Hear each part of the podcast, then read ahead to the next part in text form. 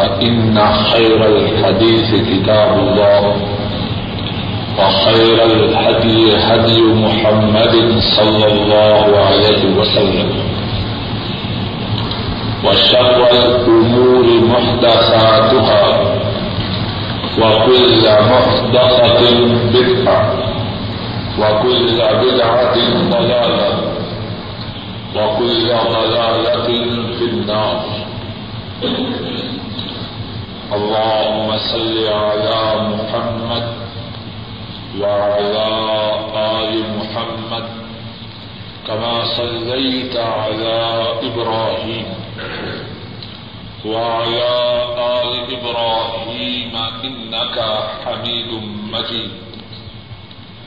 اللهم بارك على محمد وعلى آل محمد كما باركت على إبراهيم وعلى آل إبراهيم إنك حميد مجيد.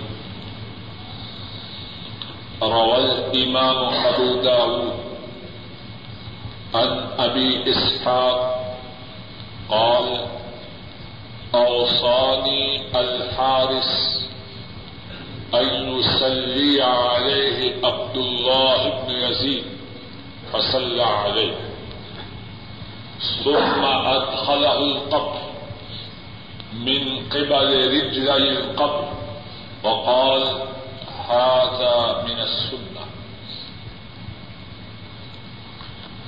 ہر قسم کی مد و ثنا، ہر قسم کی تعریف و ستائش اللہ مالک الملک کے لیے اور عرب عرب درود و سلام امام الانبیاء، قائد المرسلین، سید الاولین والآخرین، رحمت دعالم حضرت محمد مصطفیٰ صلی اللہ علیہ وسلم پر اور ان لوگوں پر جنہوں نے آپ کی راہ کو اختیار کیا۔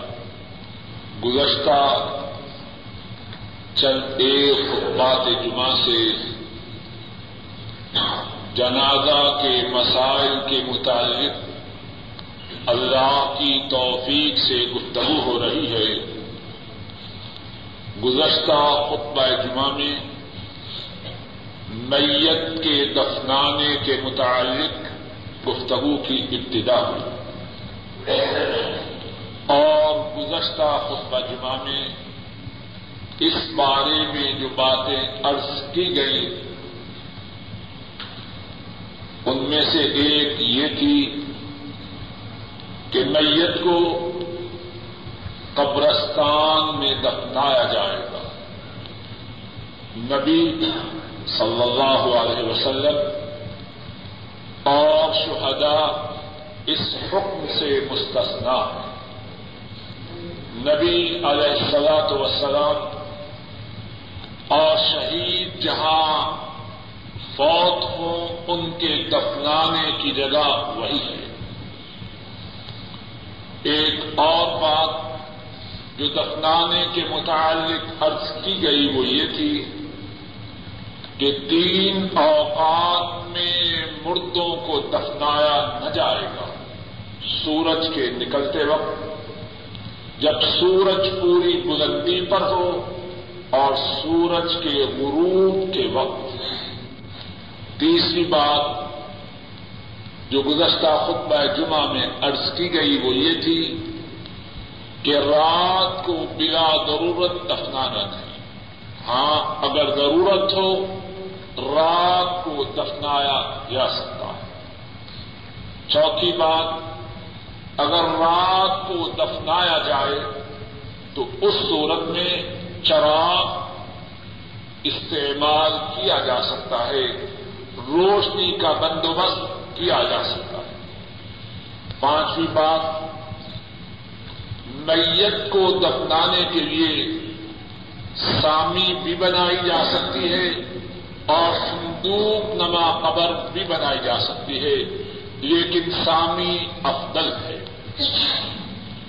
چھٹی بات یہ عرض کی گئی کہ بوقت ضرورت ایک سے زیادہ اشخاص کو قبر میں دفنایا جا سکتا ہے۔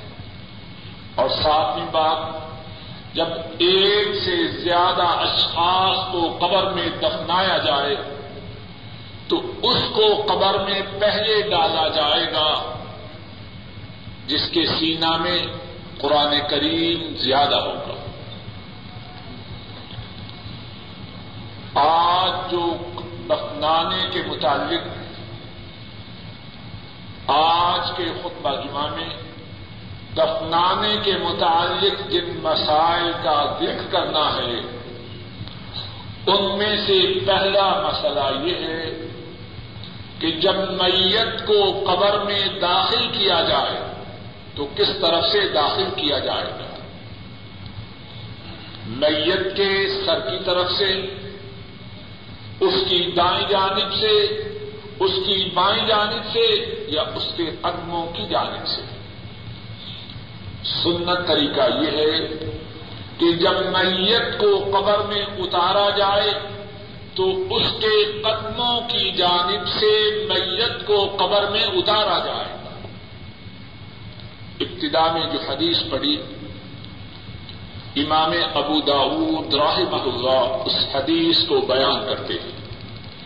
ابو اسحاق اس حدیث کے راوی ہیں، بیان کرتے ہیں، حارث انہوں نے وسیعت کی کہ ان کی نماز جنازہ عبداللہ ابن یزید رضی اللہ تعالی عنہ پڑھا۔ عبداللہ ابن یزید نے ان کی نماز جنازہ پڑھائی اور جب ان کے دفنانے کا وقت آیا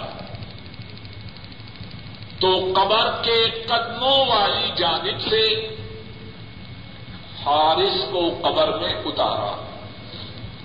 عبداللہ ابن عزیز نے حارث کی نماز جنازہ پڑھائی اور پھر اس کے بعد ان کے جسم کو، ان کی ناش کو، ان کی میت کو قدموں کی جانب سے، قبر کے جو قدموں کی جانب تھے، اس طرف سے قبر میں اتارا اور پھر فرمایا ہاضا من سننا یہ سنت ہے ایک اور حدیث میں ہے۔ امام احمد رحمہ اللہ بیان فرماتے ہیں، حضرت حسن البصری رحمہ اللہ وہ ذکر کرتے ہیں۔ حضرت انس بن مالک، خادم رسول اللہ صلی اللہ علیہ وسلم، انہوں نے ایک شخص کی نماز جنازہ پڑھائی۔ پھر جب اس کے دفنانے کا وقت آیا، اس کو قبر کے قدموں کی جانب سے قبر میں اتارا۔ تو پہلا مسئلہ جو آج کے خطبہ جمعہ میں ہے، وہ یہ ہے کہ قبر میں میت کو اتارنے کا سنت طریقہ یہ ہے کہ قدموں کی جانب سے میت کو قبر میں اتارا جائے۔ دوسری بات، دوسرا مسئلہ، کیا میت کو قبر میں اتارتے وقت کوئی خاص بک کوئی خاص بک یا کوئی خاص دعا ہے کہ نہیں؟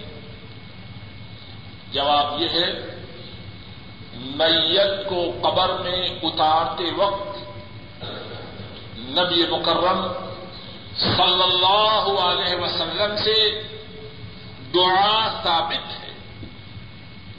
اور وہ کیا ہے؟ امام ترمدی رحمہ اللہ بیان کرتے ہیں، حضرت عبداللہ ابن عمر رضی اللہ تعالی عنہما اس حدیث کے راوی ہیں۔ فرماتے ہیں، ان النبی صلی اللہ علیہ وسلم كان إذا أدخل الميت القبر. قال، بسم الله وبالله وعلى ملة رسول الله صلى الله عليه وسلم. حضرت عبداللہ بن عمر رضی اللہ تعالی عنہما فرماتے ہیں، نبی مکرم صلی اللہ علیہ وسلم جب میت کو قبر میں اتارتے، آپ کی زبان مبارک پر یہ الفاظ ہوتے ہیں۔ بسم اللہ اللہ کے نام کے ساتھ۔ و باللہ اللہ کے ساتھ۔ وعلى ملت رسول اللہ صلی اللہ علیہ وسلم اور اللہ کے رسول کی ملت پر۔ الفاظ پھر دہراتا ہوں۔ شاید کے ساتھی یاد کر لیں۔ بسم اللہ و باللہ وعلى ملت رسول اللہ صلی اللہ علیہ وسلم۔ اور کتنی پیاری دعا ہے۔ اپنے عزیز کو، اپنے قریبی کو، اپنے باپ کو، اپنے بھائی کو، اپنے بیٹے کو ہمیشہ کے لیے الوداع کہنے کا وقت ہے۔ پھر ملاقات ہوگی دار الآخرہ میں۔ تو کن الفاظ کے ساتھ اللہ کے رسول صلی اللہ علیہ وسلم الوداع کہتے ہیں؟ بسم اللہ۔ وباللہ۔ وعلى ملت رسول اللہ صلی اللہ علیہ وسلم۔ اور امام ترمدی ہی بیان کرتے ہیں۔ عبداللہ ابن عمر ہی کی روایت ہے۔ آپ کبھی ملت کی بجائے سنت کا لفظ بھی استعمال کرتے ہیں۔ آپ فرماتے بسم اللہ و باللہ وعلى سنت رسول اللہ صلی اللہ علیہ وسلم۔ اللہ کے نام کے ساتھ، اللہ کے ساتھ اور اللہ کے رسول کی سنت پر اس میت کو ہم قبر میں ڈال رہے ہیں۔ تیسرا مسئلہ جو آج کے خطبہ جمعہ میں ہے وہ یہ ہے کہ جب میت کو قبر میں اتارا جائے، اس کے بعد تین دفعہ اپنے ہاتھوں میں مٹی لے کر قبر پر ڈالنا سنت ہے۔ امام ابن ماجہ رہ محلہ بیان کرتے ہیں۔ حضرت ابو ہریرا رضی اللہ تعالی عنہ وہ بیان کرتے ہیں۔ حضرت صلی اللہ علیہ وسلم نے نماز جنازہ پڑھائی۔ پھر میت کے پاس قبر پر تشریف لائے اور آپ نے سر کی جانب سے تین دفعہ مٹی اپنے ہاتھوں میں بھر کر اس قبر پہ ڈالی تو تیسرا مسئلہ یہ ہوا کہ جب میت کو دفنانے کا وقت ہو، سنت طریقوں میں سے ایک طریقہ یہ ہے، تین دفعہ اپنے ہاتھوں میں مٹی لے کر اس قبر پہ ڈالی جائے اور ذرا غور کیجیے مسلمان کے حقوق، مسلمان سے حسن سلوک۔ اسلام میں اس کا کتنا اہتمام ہے۔ اگر مسلمان مرنے والے کو نہ دفنائیں تو کیا ہو؟ ناش کی کتنی بے حرمتی ہو؟ شاید کتے اور جانور کھائیں۔ ہر ہر بات پہ اور ہر موڑ میں اللہ کے رسول صلی اللہ علیہ وسلم نے اپنی امت کی رہنمائی کی۔ اور آپ کی رہنمائی ہی میں امت کے لیے خیر ہے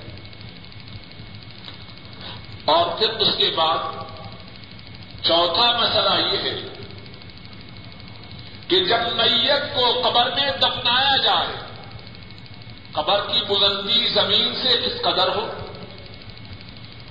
زمین کے برابر ہو یا زمین سے اونچی ہو۔ سنت طریقہ یہ ہے کہ قبر زمین سے بالکل تھوڑی اونچی ہو، ایک بارش کے برابر۔ ہمارے یہاں پاک و ہند میں تو قبروں پہ دکانیں بناتے ہیں، کاروباری ادارے ہیں۔ جتنی بڑی، جتنی اونچی قبر ہوگی، مجاوروں کا کاروبار اتنا ہی تیز ہے۔ حضرت صلی اللہ علیہ وسلم اس بات کو پسند نہ فرماتے۔ بلکہ صحیح مسلم میں ہے۔ ابو الحیاج الاسدی بیان کرتے ہیں۔ حضرت علی رضی اللہ تعالی عنہ اس حدیث کے راوی ہے آپ نے حضرت علی کو حکم دیا۔ جو اونچی خبر دیکھو، اسے زمین کے برابر کر دو۔ اور اونچی ہو تو کتنی ہو؟ ایک بارش کے برابر۔ ابن حبان راہ محلہ بیان کرتے ہیں۔ حضرت جابر رضی اللہ تعالی عنہ اس حدیث کے راوی ہیں کہ نبی کریم صلی اللہ علیہ وسلم کی قبر ایک بارش کے برابر زمین سے اونچی تھی۔ بالکل معمولی اونچی۔ قبروں پہ دکانیں بنانا، لمبی اونچی قبریں بنانا، اسلام میں اس کا کوئی ثبوت نہیں۔ اور پھر جو قبر کی بلندی ہے، وہ کیسی ہو؟ اونٹ کی کوہان کی طرح ہو۔ ایسے نہ ہو۔ بعض لوگ ایسے بناتے ہیں، مستطیل صورت کی نہیں۔ قبر کی بلندی جو ہے، وہ کوہان کی طرح اونٹ کی کوہان کی طرح ہو۔ صحیح بخاری میں ہے، حضرت سفیان اتما بیان کرتے ہیں کہ انہوں نے رسول مکرم صلی اللہ علیہ وسلم کی قبر مقدس دیکھی۔ تو وہ مسلم تھی۔ انہو را قبر النبی صلی اللہ علیہ وسلم مسنما آپ کی قبر جو تھوڑی سی اونچی تھی، وہ اونٹ کی کوہان کی طرح۔ ایک اور مسئلہ، پانچواں مسئلہ، جو آج کے خطبہ جمعہ کا ہے، وہ یہ ہے کہ قبر پر کوئی نشانی لگائی جا سکتی ہے۔ آدمی اپنے عزیز، اپنے قریبی، اپنے رشتے دار کو دفن کرے، وہاں کوئی ایسی نشانی لگا دے کہ معلوم ہو کہ یہ فلاں کی قبر ہے۔ حضرت صلی اللہ علیہ وسلم سے یہ بات ثابت ہے۔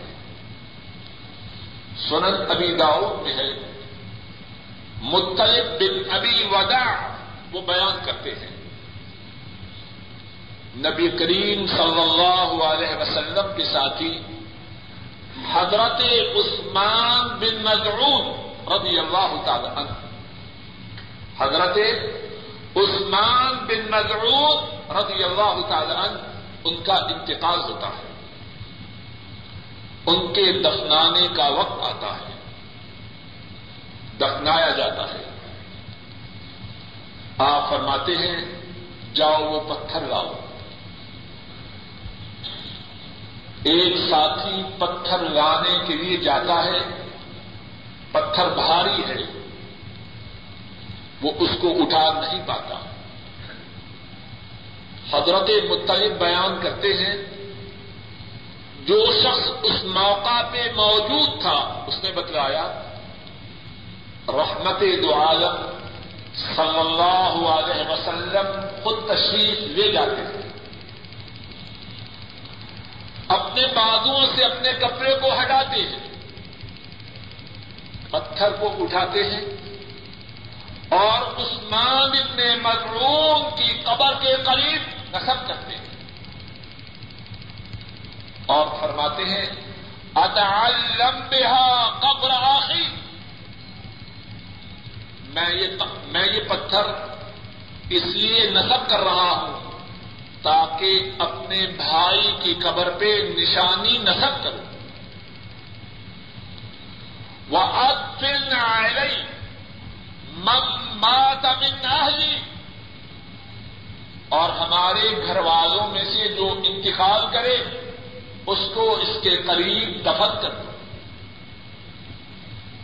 اس حدیث سے آپ کے ان الفاظ مبارکہ سے دو باتیں ثابت ہوئی پہلی بات کیا ہے؟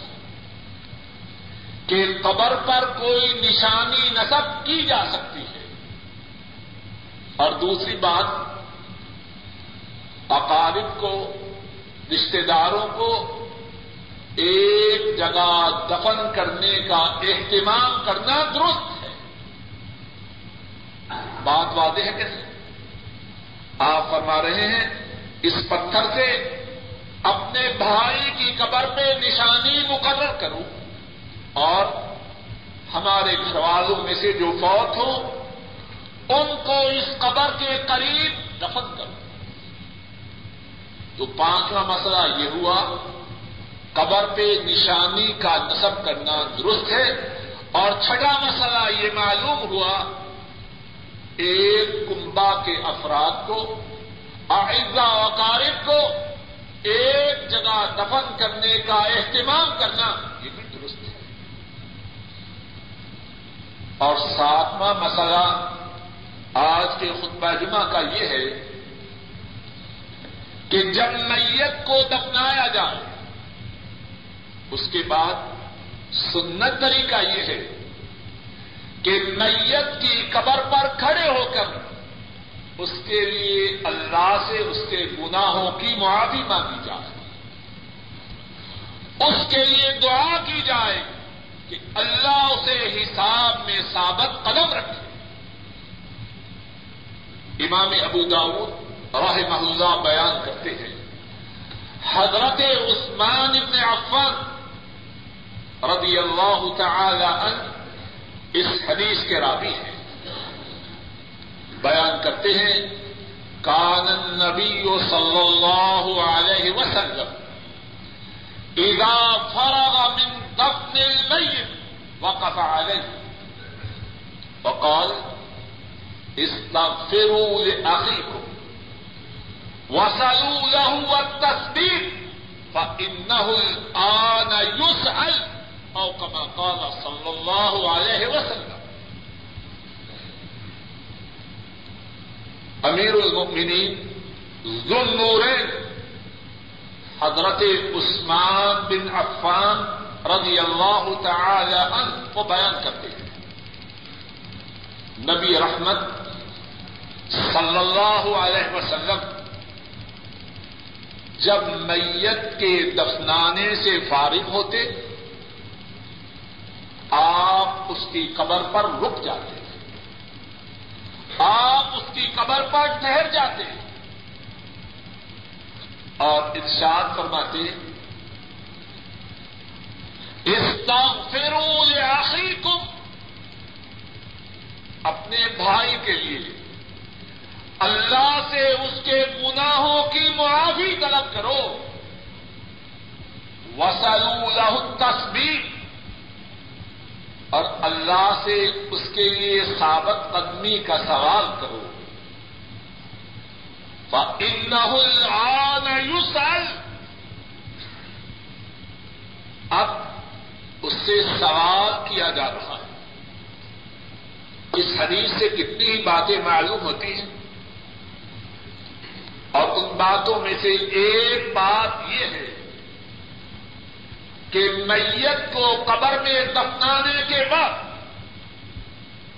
اس کی قبر پہ رک کر اللہ سے اس کے لیے گناہوں کی معافی اور اس کے لیے ثابت قدمی کا سوال کرنا مصنوع اور جس طرح کہ میں نے گزشتہ خطبات جمعہ میں ایک سے زیادہ دفعہ عرض کیا، بہت سے لوگ جو باتیں ثابت ہیں، جو باتیں مصنون ہیں، ان کی طرف توجہ نہیں دیتے، اپنی طرف سے باتیں ایجاد کر رکھی اور انہی باتوں میں سے نماز جنازہ سے فارغ ہوئے، اپنی دعا کرو۔ اس موقع پر حضرت صلی اللہ علیہ وسلم سے دعا کا کرنا ثابت۔ نماز جنازہ کی ادائیگی کے بعد، جس موقع پر میت کے لیے دعا کرنا ثابت ہے، وہ اس کو دفنانے کی بات ہے۔ اور کچھ علاقوں میں یہ بھی رواج ہے کہ دفنانے کے بعد پتہ نہیں کتنے قدم چلتے ہیں۔ کچھ قدم واپس آتے ہیں، پھر دعا کرتے ہیں۔ سب باتیں ایجاد بنتا ہے جو بات ثابت ہے، دفنانے کے بعد میت کے گناہوں کی معافی اور اس کے لیے ثابت قدمی کا سوال اللہ سے کیا جائے۔ اللہ مالک الملک اپنے فضل و کرم سے کہنے والے کو اور سب سننے والوں کو رسول مکرم صلی اللہ علیہ وسلم کے طریقہ کے مطابق سارے اعمال کرنے کی توفیق عطا فرمائے۔ وآخر دعوانا ان الحمد للہ رب العالمین۔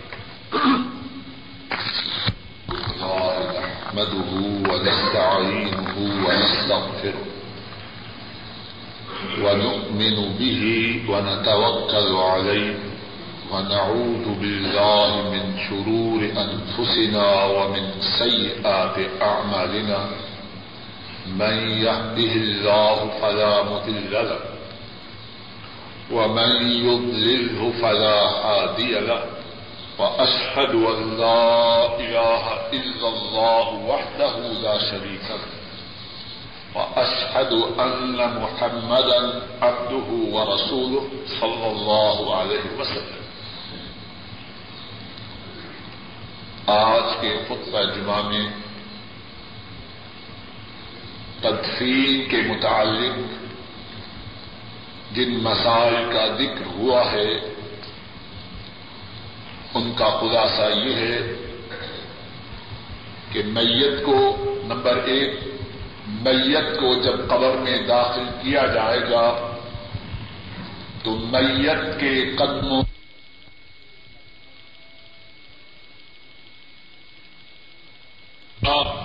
وعلى ملة رسول الله یا بسم اللہ و باللہ وعلى سنت رسول اللہ صلی اللہ علیہ وسلم۔ اور تیسری بات جو عرض کی گئی ہے وہ یہ ہے، سنت یہ ہے کہ میت کو دفنانے کے بعد آدمی تین دفعہ مٹی لے کر میت کی قبر پہ ڈالے چوتھی بات، قبر زمین سے زیادہ اونچی نہ ہوگی، ایک بارش کے برابر۔ پانچویں بات، قبر کی جو بلندی ہے، وہ اونٹ کی کوہان کی طرح ہوگی۔ چھٹی بات، میت کی قبر پہ نشانی نصب کرنا سنت سے ثابت ہے۔ ساتویں بات اقارب رشتے داروں کو ایک جگہ ایک جگہ دفنانے کا اہتمام کرنا حضرت صلی اللہ علیہ وسلم کی سنت سے ثابت ہے۔ اور آخری بات جو خطبہ جمعہ میں عرض کی گئی وہ یہ ہے کہ میت کو دفنانے کے بعد اس کی قبر پہ کھڑے ہو کر مرنے والے کے گناہوں کی معافی کی دعا کرنا، اس کی ثابت قدمی کی دعا کرنا آ حضرت صلی اللہ علیہ وسلم کی سنت سے ثابت ہے۔ نماز جنازہ کے متعلق اور میت کے متعلق جو مسائل باقی ہیں، ان میں سے ایک بات یہ ہے کہ تعزیت کرنا اسلام میں اس کی کیا حیثیت ہے؟ تعدیت کے لیے کون سے کلمات استعمال کرنے ہیں؟ ان ان باتوں کا ذکر انشاءاللہ اللہ آئندہ خطبہ جمعہ میں ہوگا۔ کہ تعدیت کرنے کی کیا فضیلت ہے اور کس طرح تعدیت کرنا ہے؟ اس کے علاوہ ایک اور بات جو مسائل جنازہ سے متعلق ہے، وہ یہ ہے کہ اگر زندہ رہنے والے اپنے مردوں کو فائدہ پہنچانا چاہیں، اپنے مردوں کو ثواب پہنچانا چاہیں، تو حضرت صلی اللہ علیہ وسلم کی سنت متحرہ کی روشنی میں وہ کیا کریں یا بالفاد دیگر وہ کون سے اعمال ہیں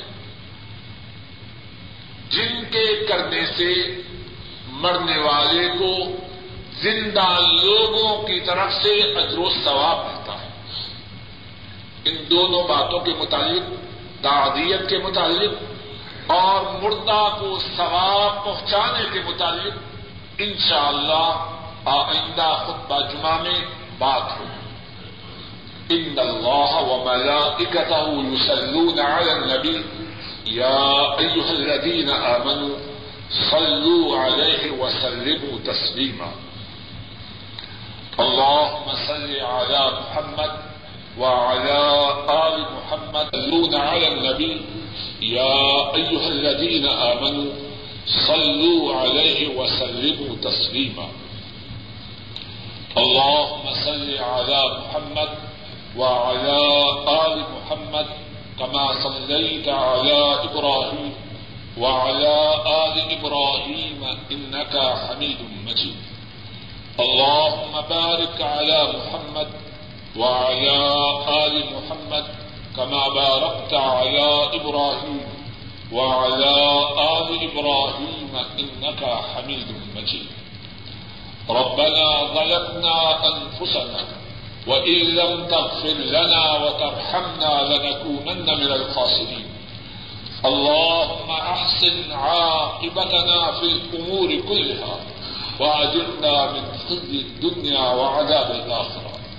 ربنا آتنا في الدنيا حسنة وفي الآخرة حسنة وقنا عذاب النار. اللهم إنك عفو تحب العفو فاعف عنا. اللهم ارحم على أحوالنا ولا تنظر إلى سود أعمالنا. اللهم إنا ضعفاء فقونا. اللهم إنا عذلاء فعزنا. اللهم إنا فقراء فارزقنا. اللهم اكفنا بحلالك عن حرامك وأغننا بفضلك عمن سواك. اللهم انصر الإسلام والمسلمين. اللهم انصر الإسلام والمسلمين. اللهم انصر المجاهدين. اللهم انصر المجاهدين في كل مكان. اللهم انصر المجاهدين في كل مكان في كل مكان. اللهم دمر أعداء الدين. اللهم زلزل أقدامهم. اللهم شتت شملهم اللهم فرق كلمتهم. اللهم انزل بهم بأسك الذي لا يرد عن القوم الظالمين. اللهم انصر المسلمين. اللهم انصر المسلمين. اللهم انصر المسلمين. اللهم اجعل هذا البلد عامنا مطمئنا وسائر بلاد المسلمين. اللهم وفق ولاة امور المسلمين.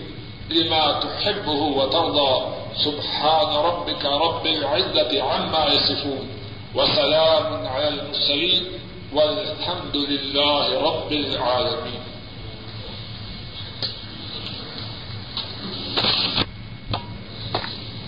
أعوذ بالله من الشيطان الرجيم. أعوذ بالله من الشيطان الرجيم. الله الرحمن الرحيم. بسم الله الرحمن الرحيم. ومنهم أميون لا يعلمون الكتاب إلا أماني وإن هم إلا يظنون.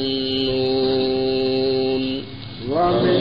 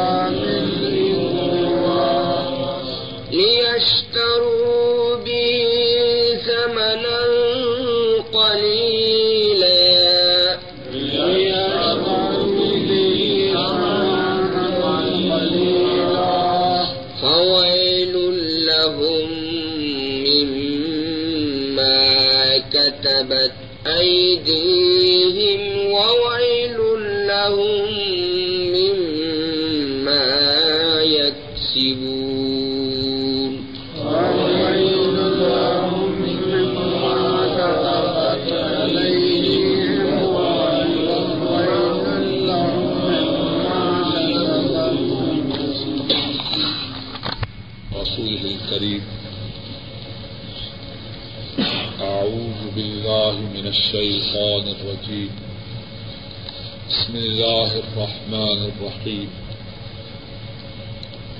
ومنهم أميون لا يعلمون الكتاب إلا أماني وإنهم إلا يظنون. اور ان میں سے ان پڑھ ہیں. ومنہم اور ان میں سے امیون امیون کی جمع امیون اور امیون سے مراد جو لکھ اور پڑھ نہ سکے. اور ان میں سے ان پڑھ یہود میں سے۔ لا يعلمون الکتاب، نہیں ہیں وہ علم رکھتے کتاب کا۔ الا امانی، مگر آردویں امیت آردو، امانی کی جمع ہے۔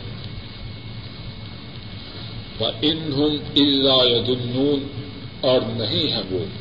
ان سے مراد یہاں ہے نہیں۔ ان نافیہ ہے، نفی کے معنی میں۔ اور نہیں ہے وہ مگر گمان کرتے۔ وَمِنْهُمْ أُمِّيُّونَ لَا يَعْلَمُونَ الْكِتَابَ إِلَّا أَمَانِي۔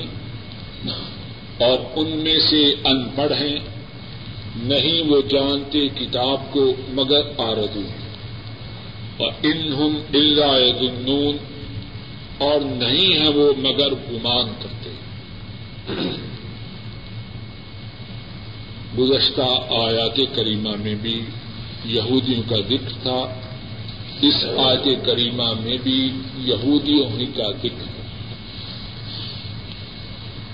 لیکن اس سے پہلے والی جو آیت کریمہ تھی،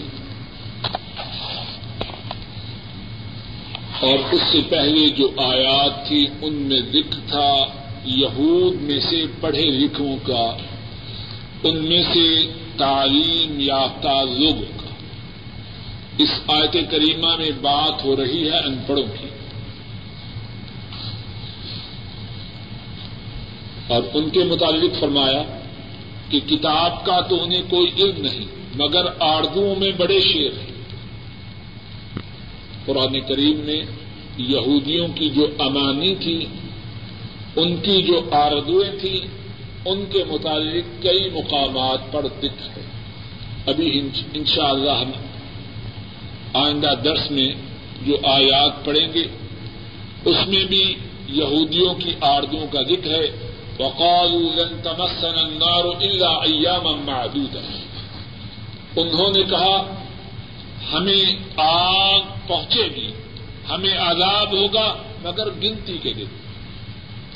لن تمسن النار ہمیں آگ نہ چھوئے گی الا ایاما معدودا، مگر گنتی کے دن خود ہی فیصلہ کرتے ہیں۔ اور صفحہ نمبر چودہ میں دیکھیے۔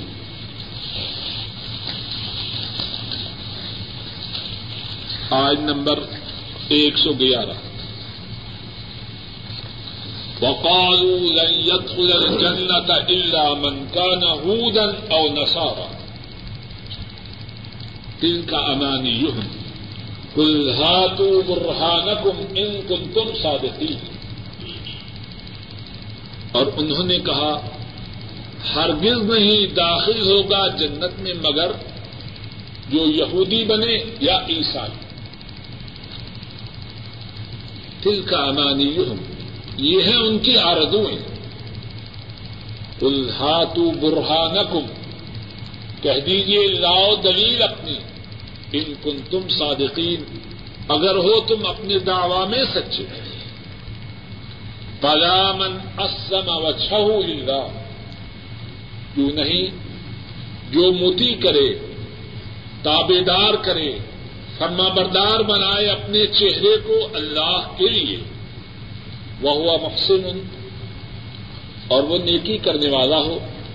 فلاح اجرو ہو ان رب اس کے لیے ثواب ہے اس کا، اس کے رب کے نزدیک بلا خوف نہ ولا ہوں یا نہ ان پر خوف ہوگا اور نہ ہی وہ غم کھائے۔ آخرت کا جو فیصلہ ہے، آخرت میں جو انجام ہے، وہ ان کی آردوں اور خواہشات کی بنیاد پہ نہ ہوگا، وہ اس بنیاد پہ ہوگا۔ اللہ کا فرما بردار کون ہے؟ نیک اعمال کرنے والا کون؟ تو یہاں بھی فرمایا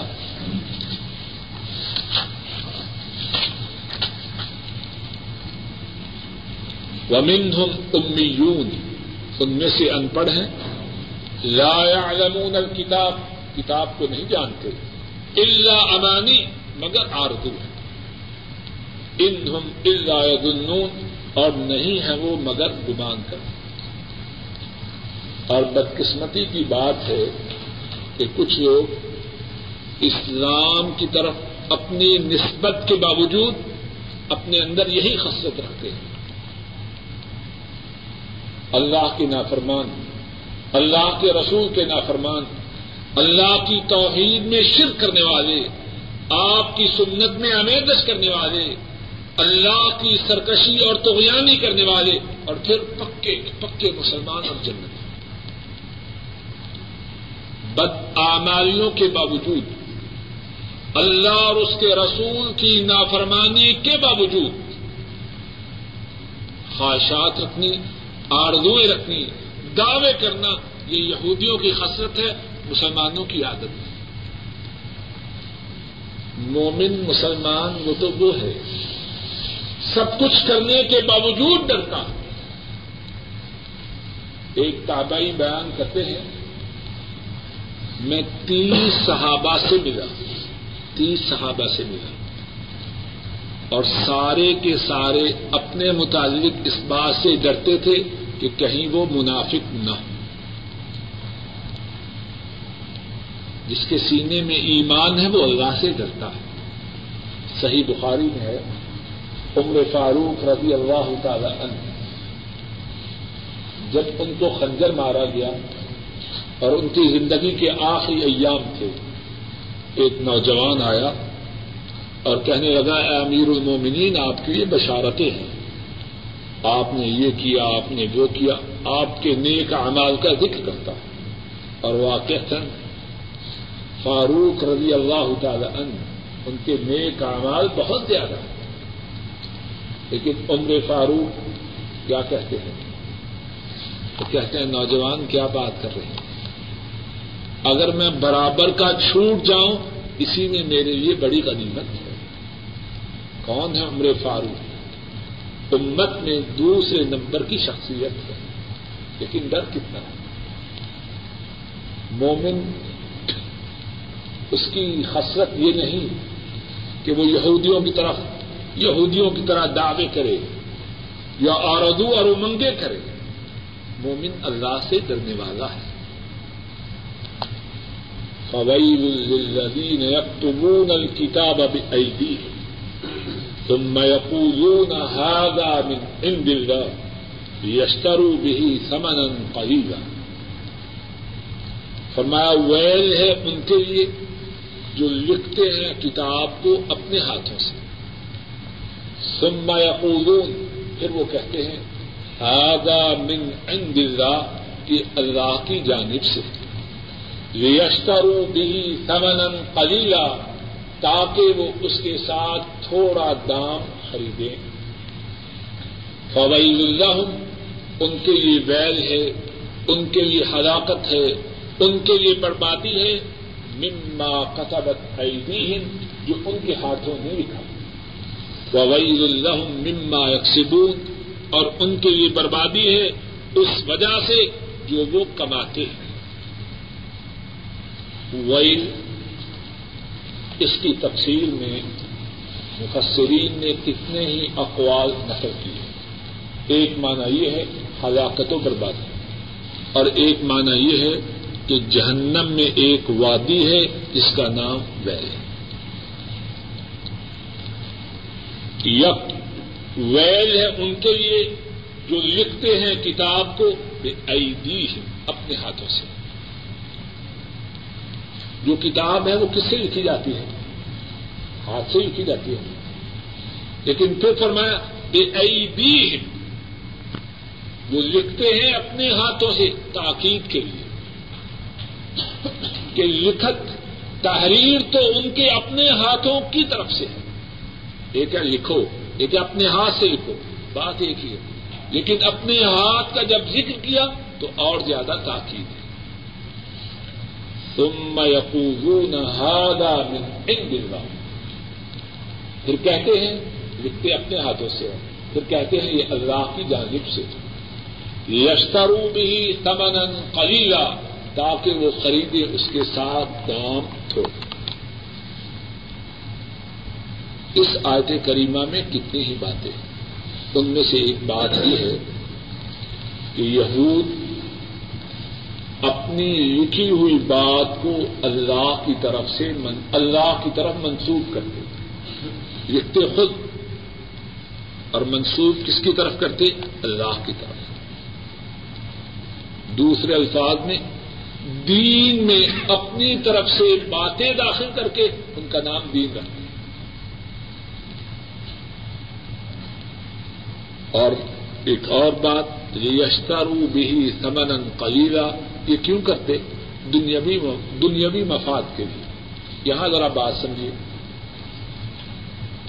یشترو بھی سمن قلیلا، تاکہ اس تحریف سے، اپنی طرف سے بات لکھ کر اللہ کی طرف اس کو منسوخ کر کے اس سے تھوڑا دام حاصل کرے۔ اگر وہ اس سے زیادہ دام حاصل کریں تو پھر کیا جائز ہے؟ کچھ بات سوال واضح ہے کہ نہیں؟ یہ جو فرمایا سمن کلیگا اپنے ہاتھوں سے لکھتے ہیں، اللہ کی طرف منسوخ کرتے ہیں تاکہ اس سے تھوڑا دام حاصل کریں۔ اگر وہ زیادہ حاصل کرنا چاہیں تو پھر جائز ہے، نہیں۔ تو پھر یہ الفاظ کیوں استعمال کیے گئے؟ واللہ عالم بالثواب مفسرین نے بیان کیا ہے کہ دنیا کتنی زیادہ ہو۔ آخرت کے مقابلے میں وہ تھوڑی ہے۔ کتنی دنیا لے لے جب انہوں نے اپنی اس کرتوت سے، اپنی اس حرکت سے اپنی آخرت کو برباد کیا، تو جس کو برباد کیا ہے، اس کے مقابلہ میں یہ دنیا بالکل تھوڑی ہے۔ حضرت صلی اللہ علیہ وسلم نے دنیا کی قلت کی، دنیا کی حقارت کو اتنی ہی مثالوں سے بیان کیا ہے۔ ایک حدیث میں ارشاد فرمایا، اللہ کی قسم، دنیا کی آخرت کے مقابلہ میں حیثیت یہ ہے، ایک شخص اپنی انگلی کو سمندر میں ڈبوئے۔ واللہ ما الدنیا فی آخرہ الا مثل ما يجعل احدكم اصبعه في اللہ کی قسم، دنیا کی آخرت کے مقابلہ میں حیثیت یہ ہے کہ تم میں سے کوئی شخص اپنی انگلی کو سمندر کے پانی میں ڈبوئے۔ ثم ينظر بما يرجع او كما قال صلی اللہ علیہ وسلم۔ پھر دیکھے کہ اس کی انگلی کے ساتھ کتنا پانی آیا۔ ایک طرف پانی کا وہ ایک یا دو قطرے یا تین قطرے ہیں جو انگلی کے ساتھ اور دوسری طرف سارا سمندر آخرت کی حیثیت وہ سمندر ہے، اور دنیا کی حیثیت اس سمندر کے مقابلہ میں پانی کے وہ ایک، دو یا تین قطرے ہیں جو انگلی کے ساتھ چمٹ گئے کوئی حیثیت ہے ان قطروں کی سمندر کے مقابلہ اس طرح دنیا کی حیثیت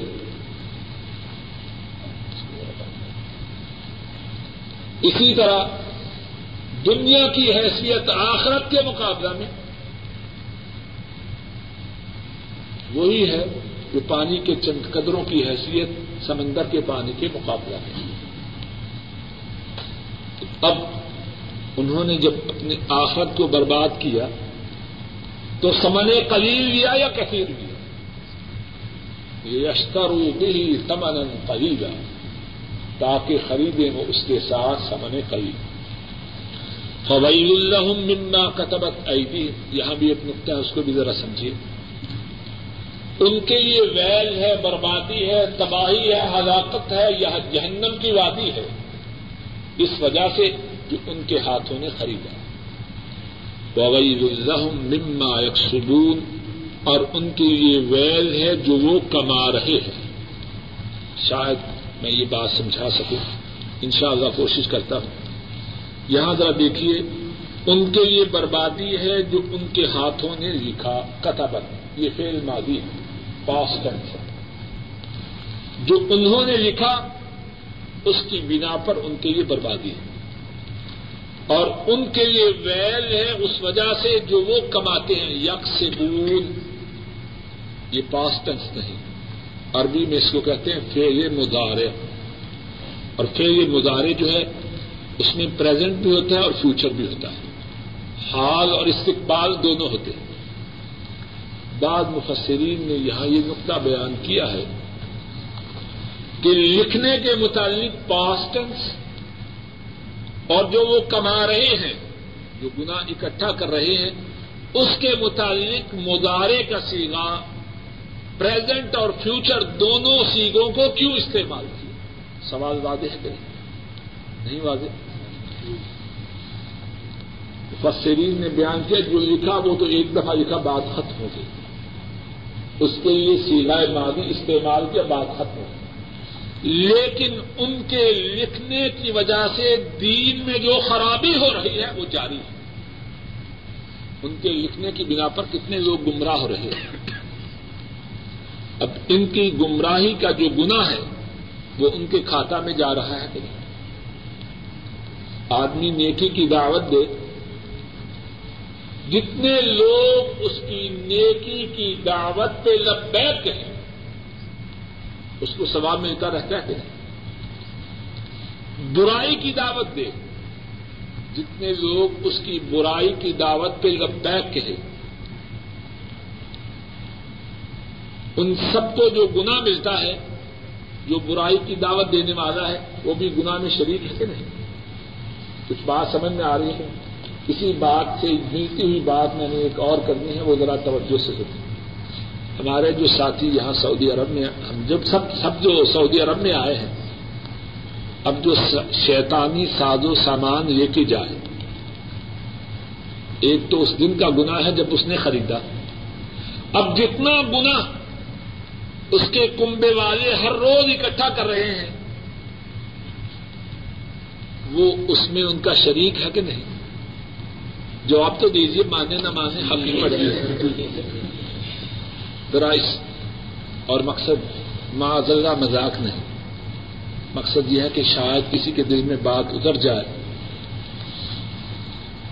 تو کہنے والے کو بھی ثواب ہو جائے، سننے والوں کو بھی ثواب ہو جائے۔ جتنا گنا ہوتا رہے گا۔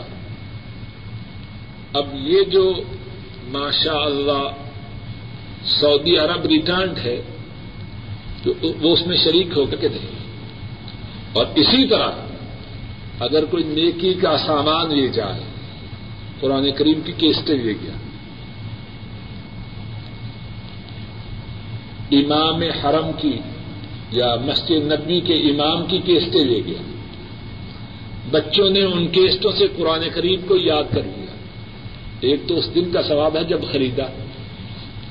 اب جو جو ان کیسٹوں سے فائدہ حاصل کرتا جائے گا، اس کو فائدہ ہوگا کہ نہیں؟ ثواب ہوگا کہ نہیں؟ دین کے صحیح مسائل کے متعلق کیسٹ لے گیا اب جو پیسے خرچ کیے جب خریدی تب بھی ثواب ہے۔ اب جب تک ان کیسٹوں کو سنا جاتا رہے۔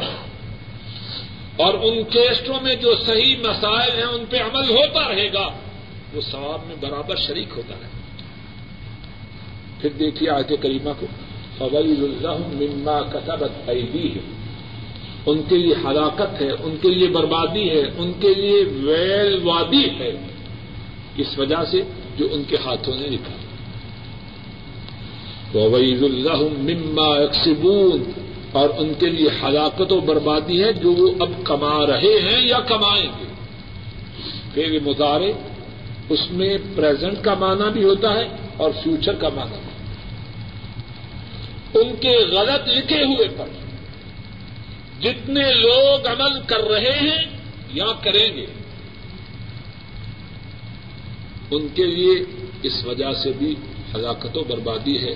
اللہ مالک الملک اپنے فضل و کرم سے کہنے والے کو اور سب سننے والوں کو یہودیوں کی تمام بری خسرتوں سے محفوظ رکھے، قرآن کریم کو پڑھنے، قرآن کریم کو پڑھانے، قرآن کریم کو سمجھنے، قرآن کریم کو سمجھانے اور قرآن کریم پر عمل کرنے اور عمل کروانے کی توفیق عطا فرمائے۔ آخر دعوانا الحمد للہ رب العالمین۔ اور کافی دلچسپ ہے کہ ایک فیملی کے ہاں اولاد نہ تھی، انہوں نے خانہ کعبہ میں دعا کی کہ اے اللہ ہمیں اولاد عطا فرما۔ اور ساتھ ہی یہ بھی نظر مانی کہ اگر اللہ نے اولاد عطا کی اور اولاد بچہ کی صورت میں ہوئی تو اس کا نام یہ رکھیں گے اور اگر بچی کی صورت میں ہوئی تو اس کا نام عائشہ رکھیں گے۔